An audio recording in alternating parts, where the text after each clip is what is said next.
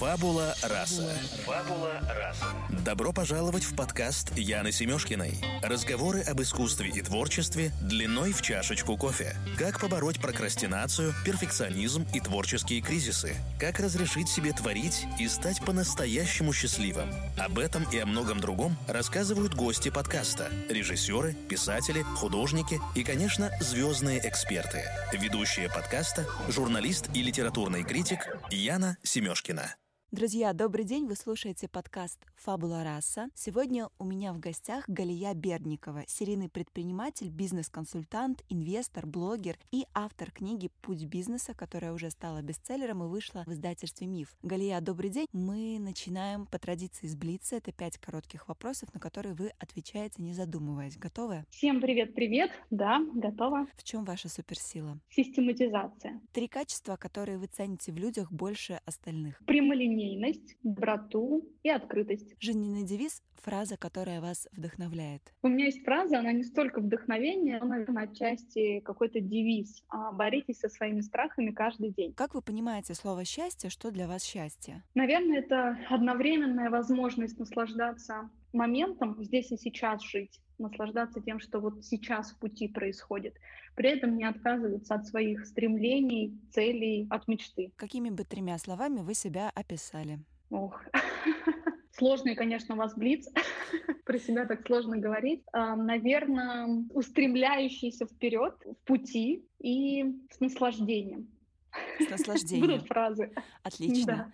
Да, да блиц закончен, все, можно выдохнуть. Мы переходим к да. беседе, а, к вопросам. Ваша книга, я, конечно, хочу уделить ей большое внимание в нашем сегодняшнем разговоре. Поделюсь э, с нашими слушателями. Вы знаете, что я, в общем-то, последние месяца два а, занимаюсь тем, что открываю свою онлайн-школу, которая связана как раз с лекциями по литературе. И ваша книга, Галия, настолько вовремя попала мне в руки, и это это действительно была подробная инструкция к тому, что делать, как делать шаг за шагом. Книга «Путь бизнеса», вышедшая в издательстве «Миф», автор Галия Берникова, обязательно к прочтению. В том случае, если вы когда-либо задумывались о своем бизнесе, если вы начинаете свой бизнес, даже если у вас есть свой профиль в Инстаграме, который вы хотите монетизировать, или вы планируете как-то когда-то этим заниматься, то эта книга — проводник для продолжающих и начинающих бизнесменов, и спасибо вам за нее большое. Спасибо за отзыв такой, такое представление, потому что самой представлять себя и книгу обычно сложно, так что очень приятно, что за меня вы это сделали.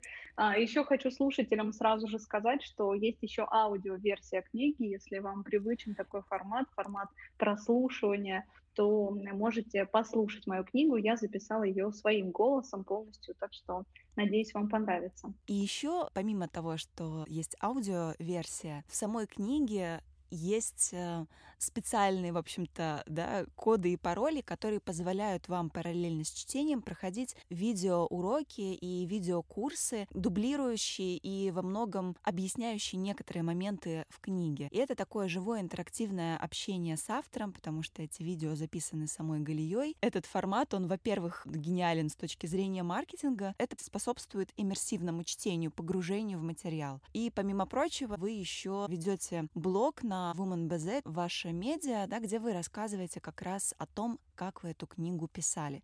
Я хочу приоткрыть эту занавеску сегодня и спросить у вас, как проходил процесс написания книги. Вы поставили перед собой цель, что было дальше. Я знаю, что вы предпринимали несколько попыток написания этой книги. Да, за анонс видеокурса тоже большое спасибо. Действительно хотелось книге добавить какую-то живую составляющую. Вот мне бы самой часто хотелось с авторами как-то переговорить, что ли, может быть, увидеть их эмоцию или что-то такое. И я решила с своей стороны, как автор, попробовать дополнить книгу каким-то таким видеорядом. А, так что да, есть такой сюрприз для читателей первого тиража. По поводу написания книги я действительно пробовала несколько раз. Ну, могу сказать, что вот это вот все со словом пробовал, или я тоже давно хочу написать книгу, или я вот у меня тоже есть кое-какие наработки, мне просто так часто говорят, это очень далеко от реальности написания книги, потому что если ты уже все-таки решил, и если ты хочешь это сделать серьезно, то приходится на самом деле отодвигать все другие процессы, все другие дела. Это никак не получится параллельно там с чем-то. Я тут по чуть-чуть вечерами или вот мои наработки, может быть, смогу их упаковать в книгу. По крайней мере, так как я к книге отношусь очень серьезно, а, просто упаковать какие-то материалы не получилось. Хотя я на это рассчитывала. Думаю, вот у меня есть курс, который прошло там больше 10 тысяч человек. Он очень такой интересный. Я его сейчас переложу в формат книги, и все получится классно. Но как только начала писать, уже когда серьезно подошла к вопросу, все-таки полностью переделала весь материал под книжный формат от А до Я, переписала, переработала. Это такой целый отдельный труд. Изначально, когда я совершала первые несколько попыток, я все-таки не, отнес, не отнеслась так серьезно, не поставила конкретные дедлайны, не поставила конкретные цели. И получилось немножечко написать, там 20 страниц, и на этом история закончилась. Но в этот раз, слава богу, мне удалось дописать мой Талмуд, и вообще я поняла, что я могу писать длинные тексты, ну, точнее, не могу, а именно пишу длинные тексты, которые приходится еще урезать, поправлять. Так вот, я, во-первых, это ответ на вопрос, да. Первое, я села с серьезными намерениями и поставила эту задачу в приоритет. Наверное, это самое важное, потому что если в приоритет не поставить, то никак завершить не получится. Поставила в приоритет, примерно прикинула, сколько тысяч символов, сколько тысяч слов мне нужно для этой книги. Поставила четкий дедлайн. Я хотела уложиться к Новому году. Как раз я в это же время примерно приступала в конце ноября и дала себе полтора месяца на рукопись, на черновик и разбила на количество дней в месяце с учетом там выходных, вот это количество символов. В принципе, есть специальные приложения. Я тоже сначала все приложения изучила, посмотрела, мне не хотелось писать в Google Sheets, в документах. А, потому что это все неудобно, несерьезно, без системы. Опять же, заметки, Evernote, это все не подходит. Я все-все попробовала и купила все платные приложения для писателей, которые есть на рынке. И одно из самых дорогих приложений мне подошло, там как раз был формат содержания, формат заметок. Если есть желание, там можно даже хронологический порядок событий со всеми действующими лицами прописывать, но это уже если разобраться посерьезнее в системе. И система сама мне выдала количество дней, количество символов, количество слов, которые я должна писать, чтобы успеть в нужный срок, в нужное количество дней. И следующим моментом было составить свое личное расписание, где приоритет был отдан именно книге. Каждый день я вкладывала минимум три часа в день для того, чтобы книгу создавать. Три часа были посвящены только этому моменту. А кто-то спрашивает, как это? Вот когда вдохновение приходит, ты книгу пишешь или еще как-то. Вдохновение здесь на самом деле ну, ни при чем. при том, что на самом деле все авторы, писатели знаменитые говорят, что, ну, что-то говорят про вдохновение, но по их текстам понятно, что не во вдохновении дело, скорее в усидчивости, скорее в системности, потому что ты подходишь э, к там, чистому листу, садишься и должен написать что-то. И как только ты начинаешь писать, расписываешься, скажем так, сразу же уже идет какой-то поток, идет течение мысли. Какие-то темы даются сложнее, какие-то темы идут прям очень-очень хорошо. Но само вдохновение тут ни при чем. Сначала нужно заставить себя сесть, в заданное время, открыть ноутбук или компьютер, отключить все уведомления, я в моем случае ставила приложение Forest на телефон, чтобы вообще не иметь возможности пользоваться телефоном. Ты там растешь дерево, и если раньше берешь телефон, то дерево умирает. Очень неприятные ощущения связаны с тем, что mm-hmm. дерево может умереть, поэтому ты это дерево растишь. Наш мозг сопротивляется мышлению, сопротивляется думанию, потому что это вообще самый энергозатратный процесс в нашем организме. Поэтому как только надо что-то сложное придумать, сразу же хочется, прямо хочется в Инстаграм Инстаграм или еще что-то, куда-нибудь, лишь бы не думать. Вот мозг прям так работает, рука прямо тянется неосознанно, не, не под контролем. Ты поднимаешь телефон, а там, в общем, дерево может умереть. И ты, ах, и убираешь телефон, и продолжаешь думать над тем, что э, нужно написать. Но при этом сам процесс писания мне... Я не, могу, я не знаю, заходит, назвать ли это заходит легко или нелегко, но мысли как бы идут, выходят каким-то определенным потоком. И иногда, когда я перечитываю материал, мне кажется, что, ну, это не я написала, что, вау, нифига себе, как вот закручено интересно, какой тут оборот классный используется, он какая мысль до глубины дошла. Ну, то есть э, ты это уже не контролируешь, это уже какое-то подсознание тебе выдает тот, тот материал, который ты наработал, спрессовал, и вот сейчас просишь подсознание выдать тебе его в какой-то форме, и оно идет. Ну, не знаю, насколько это понятно слушатели, то, как я описываю, но, надеюсь, вам какое-то представление дает. Это очень э, интересно и увлекательно. Мы в описании к подкасту обязательно дадим ссылки на приложения, о которых вы сказали. Исходя из того, что вы рассказываете, какой этап работы над книгой самый сложный? Начало или, может быть, наоборот, завершение? Что для вас лично было самым непростым? Вот я сейчас по секрету скажу, вторую книгу пишу, и они немножко различаются по этапам сложности и несложности. А вот относительно э, первой книги, относительно книги «Путь бизнеса», наверное, самым сложным был этап создания структуры. Потому что обучение бизнесу — это вообще достаточно такой объемный и сложный процесс.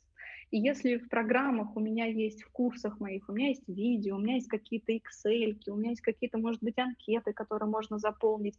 И в целом линейность образования там не так принципиально. Можно параллельно открыть несколько уроков, например, или вести вебинар по одной теме, а дополнить там другую то в книге ты имеешь линейное повествование, то есть один за другим, за вторым, за третьим, вот так вот это все идет. И очень сложно вот эту канву, как бусинки, да, на них навязываешь, чтобы получилось ожерелье. Вот самое сложное — это создать вот эту канву. Нужно сначала в одно погрузить, и потом постепенно во второе, а еще пока рассказываешь про одно, не затронуть тему четвертую, потому что мы до нее еще не дошли. И вот именно вот эта мозаика для меня была, наверное, самой сложной. А у меня поменялось в голове там несколько сюжетов, несколько схем, по которым э, я вела повествование. Сначала я видела одну схему, потом я поняла, что она так не складывается, потом получилась вторая схема, и потом там третья, которая уже родилась как ну, такой финальный материал с финальным содержанием.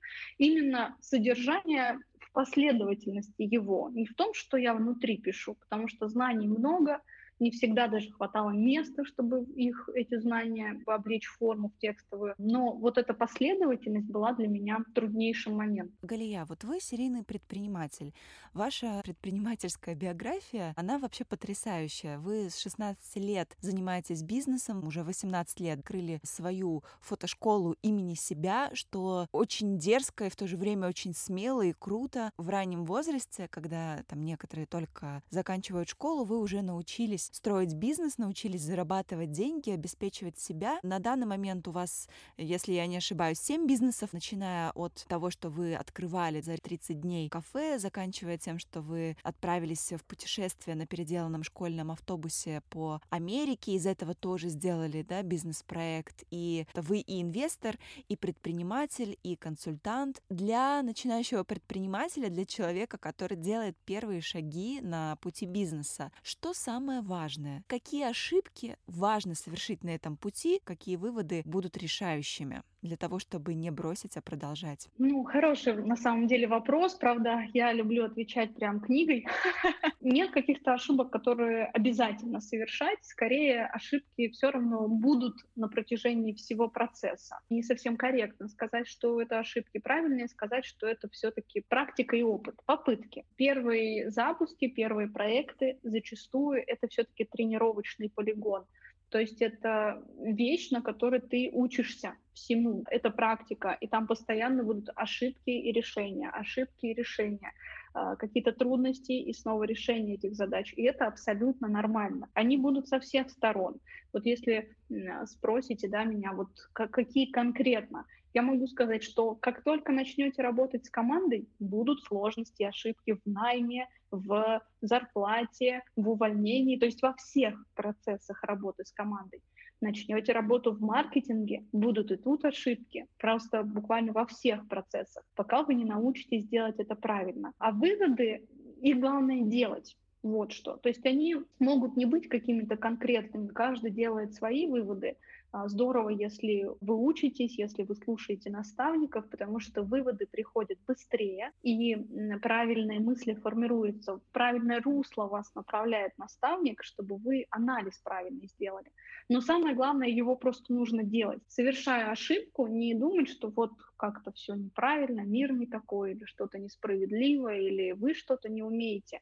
А делать анализ и выводы и после этих выводов идти в ту сторону, где вы считаете более правильное решение. Оно тоже может не оказаться правильным, но это вот такой цикл. Потом снова, снова и снова, пока не получится тот опыт, который даст успешный кейс. Когда вы превратились из восьмирукого предпринимателя, который все делает сам, на человека, а, который начинает делегировать, собирать свою команду, и вообще на каком этапе стоит переходить от я проекта, да, когда ты все сам, на тебе все завязано, все процессы, к созданию команды, особенно если ты только начинаешь свой бизнес. Есть два разных пути ведения своей вот такой предпринимательской активности. Это путь ремесла и путь бизнеса. Путь ремесла — это когда человек своим ремеслом или своей экспертностью или своим видением зарабатывает деньги. Чем больше экспертность, тем больше он, в общем-то, деньги, денег зарабатывает. То есть растет именно как ремесленник. Безусловно, в этой системе нанимаются люди, Зачастую они нанимаются скорее подхватить какие-то рутинные процессы, административные процессы и, в общем-то, просто дополнить эксперта, чтобы он не зашился совсем, мог спокойно выполнять свою работу. Это путь ремесла. Почему так называется, да? Потому что не выйти из системы, не встать над системой и саму систему не построить полностью без существования основного действующего лица. В этой модели есть плюсы и минусы. Но что важно сказать, зачастую из-за текущих трендов, из-за трендов предпринимательской деятельности, э, делегирования, да, такой постулат, все обязательно, все должны делегировать, многие ремесленники — недовольны тем, что они делают, недовольны своими результатами, недовольны количеством работы. Не потому, что они искренне недовольны на самом деле, а потому что они видят другие примеры бизнеса как такового, что вот у кого-то система, кто-то уезжает, у него там все отлажено и работает, а вы вот все время внутри. При этом это недовольство немножко перекрывает или немножко перекрывает собой удовольствие от того любимого дела, которым человек занимается. То есть вроде бы-то все хорошо, человек занимается тем делом, которое выбрал, ему это раньше нравилось, да, он этого дел это делает много, да, он не всегда может выйти из процессов, но вроде бы-то все хорошо должно быть. Надо осознание пройти, осознание выбора пути. Это либо путь ремесла, либо путь бизнеса. Если ты выбираешь один из путей, то нужно по нему двигаться и нужно от него получать удовольствие. Можно таким же образом получать удовольствие от пути ремесла, когда нет команды, когда ты один, так же, как и от пути бизнеса.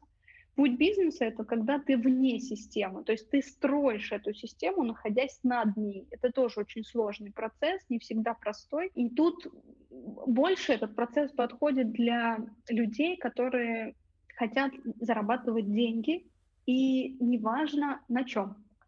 То есть, ну не то чтобы совсем не важно, да, но не так принципиально нет задачи получать постоянное удовольствие от того, что ты делаешь, или любить да, до невозможности, да, любить этот проект. Здесь любовь идет к самому делу, к самому бизнесу, к построению системы. То есть ты как капитан корабля, и тебе в принципе не важно, там, по какому морю ты плывешь. Тебе важен сам процесс, что ты находишься у руля, что ты выстроил эту систему, что э этот корабль идет к определенной цели. Неважно по каким морям. Вот эти два пути сильно отличаются. И зачастую просто каждый смотрит в чужой огород, думает, что там зеленее, и те, у кого бизнес иногда расстраиваются, что ничего не делают руками, ничего там сами, может быть, не производят, а вот какой прекрасный проект, человек сам шьет одежду, человек сам что-то рисует, человек сам делает дизайн и занимается любимым делом, а я тут предприниматель, в общем-то, не успеваю даже подходить к тому делу, которое мы делаем. И наоборот, ремесленники со своей стороны смотрят в огород предпринимателя и говорят, вот там система, там люди на Бали отдыхают, а я тут без меня ничего не работает, я тут самый главный, и вообще это никак не изменить. Вот можно изменить отношения. Но mm-hmm. сначала нужно осознанно выбрать путь, понять, чем они отличаются, и осознанно выбрать то, что подходит. Это не, это не выбор на всю жизнь, все можно изменить, Но главное выбрать стратегию, ну, хотя бы там на год, на полтора. И в этой стратегии дальше двигаться все станет гораздо понятнее, чем было до этого, если вот такое осознание придет. А вот смотрите, бывают ведь кейсы, как мне кажется, когда путь ремесла становится как раз-таки путем бизнеса. Я сейчас говорю про онлайн-образование, которым вы тоже занимаетесь. Вы сделали некий такой evergreen контент, который как бы уже без вас работает. Меня часто спрашивают, да, какой путь есть онлайн-образования. Тут смотря как выстроить систему. Иногда это все-таки путь ремесла ремесла, когда человеку просто помогает несколько специалистов, технический специалист, может быть, администратор и пару кураторов. Да? Есть, когда это путь бизнеса, выстроенный на чьей-то экспертности, на экспертности определенного личного бренда. При этом личный бренд может быть и сам эксперт вынесен за рамки системы.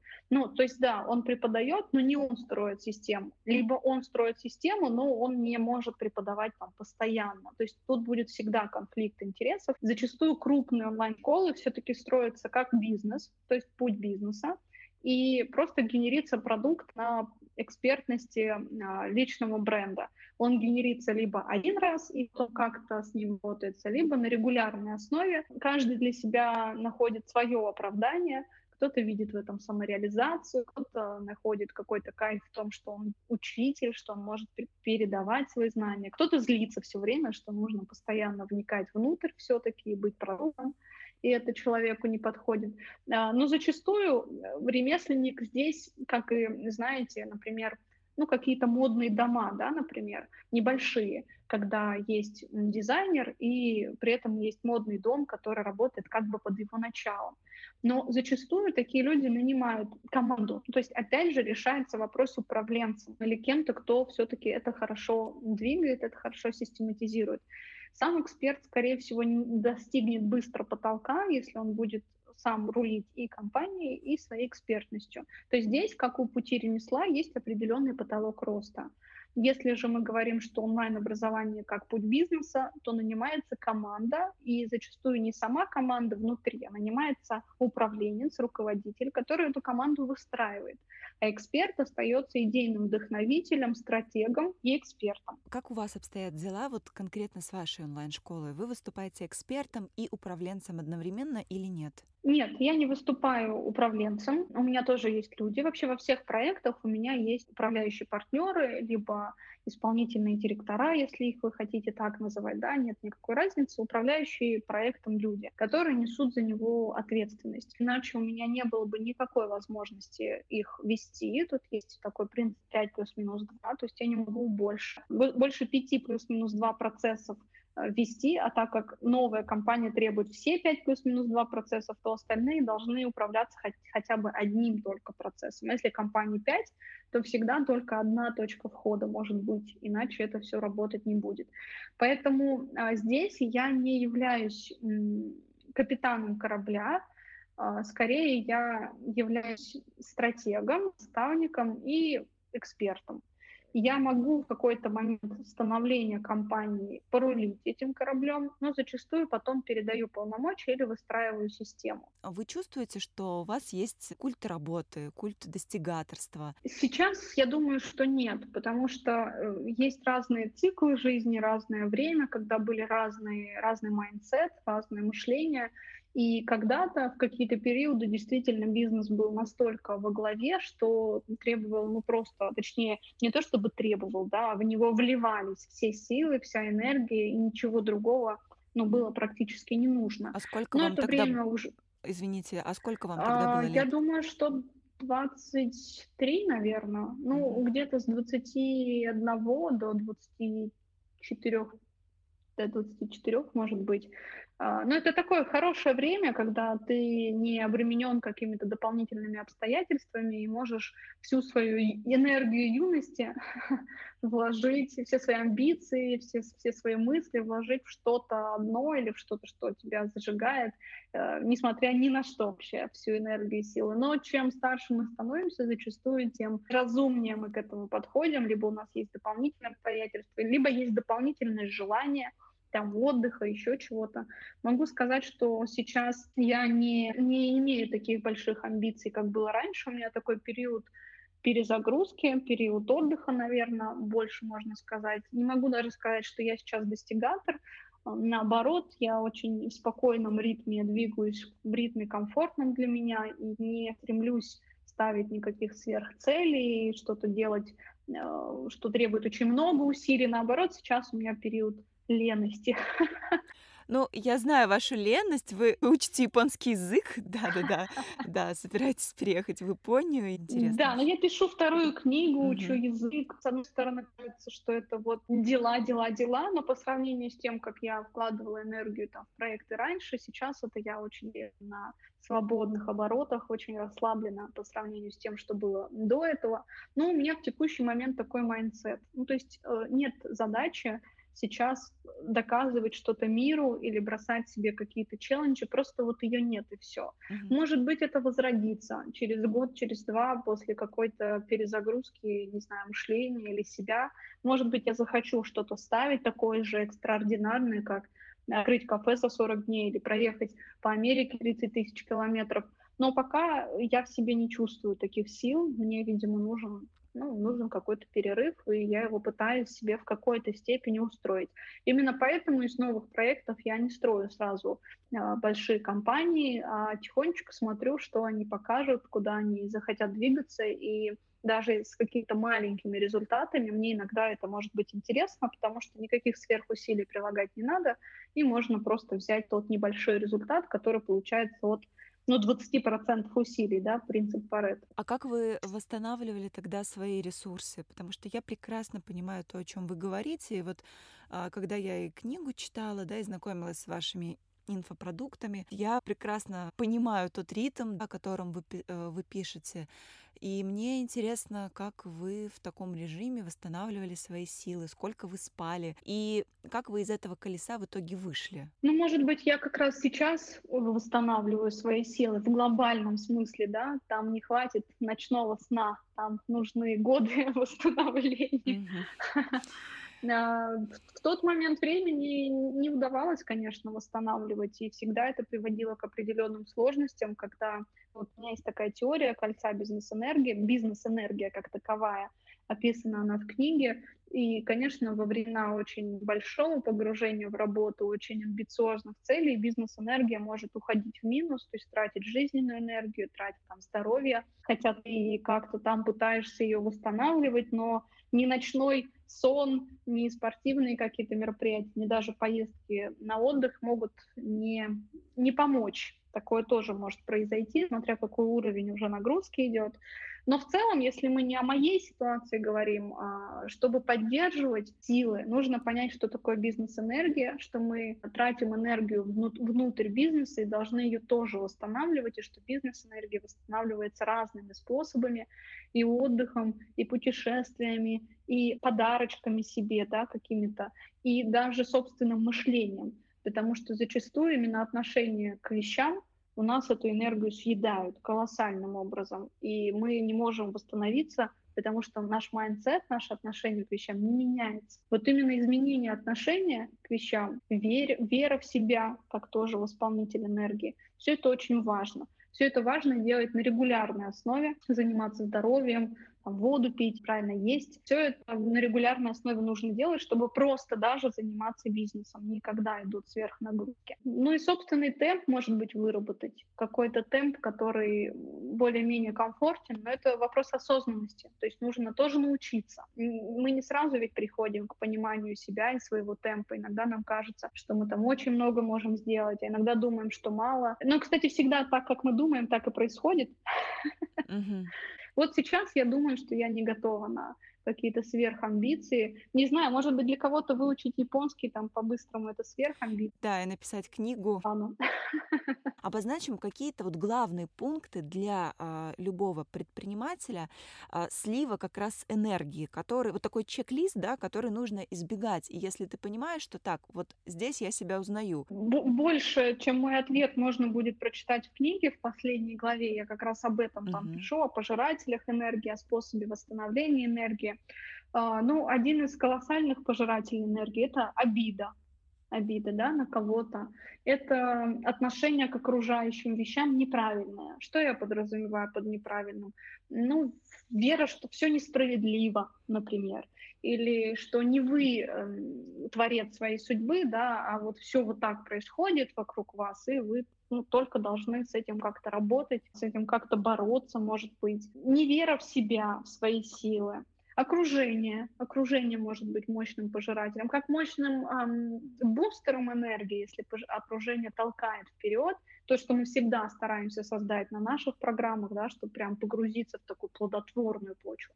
А окружение может при этом создавать препятствия и быть э, ну, вот тем самым элементом, который обессиливает вас, когда не верят вас, когда навязывают установки негативные относительно жизни, ну или какие-то другие моменты, или просто сливают на, на вас свои проблемы тоже может быть. Здоровье, когда мы не обращаем внимания на здоровье, не делаем какие-то там чекапы организма, не ходим к тем врачам, которые надо бы, но когда-нибудь, когда у меня будет время. Отсутствие какой-либо самореализации другой, помимо работы, отсутствие там хобби, отсутствие любых занятий дополнительных, чего-то, что вы любите.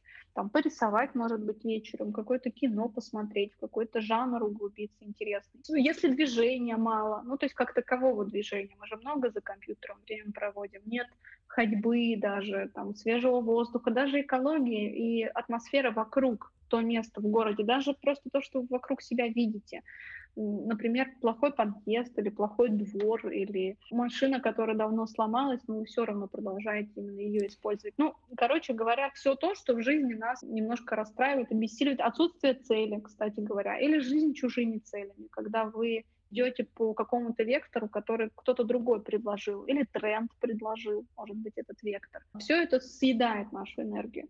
И есть как раз противоположные моменты, которые являются бустерами энергии. Вера в себя и в свои силы, благодарность за то, что там сейчас происходит и вообще происходит.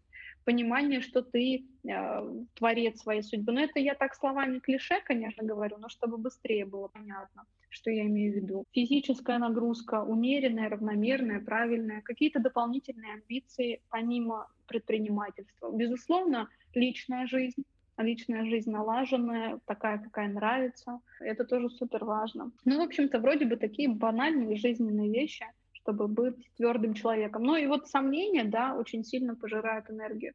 А, и в то же время карта жизненных принципов своих, когда вы точно знаете, что в ваших ценностях, а что нет, и какой делать выбор, это сильно дает энергию. Цели могут правильные давать энергию. Ну, в общем-то, такой коротко перечень. Галия, я хочу вам сказать большое спасибо за этот разговор. Спасибо. Спасибо, что, что пригласили. Спасибо всем слушателям. Тоже было очень приятно пообщаться. А, друзья, вы слушали подкаст «Фабула раса». Услышимся с вами через неделю. Пока.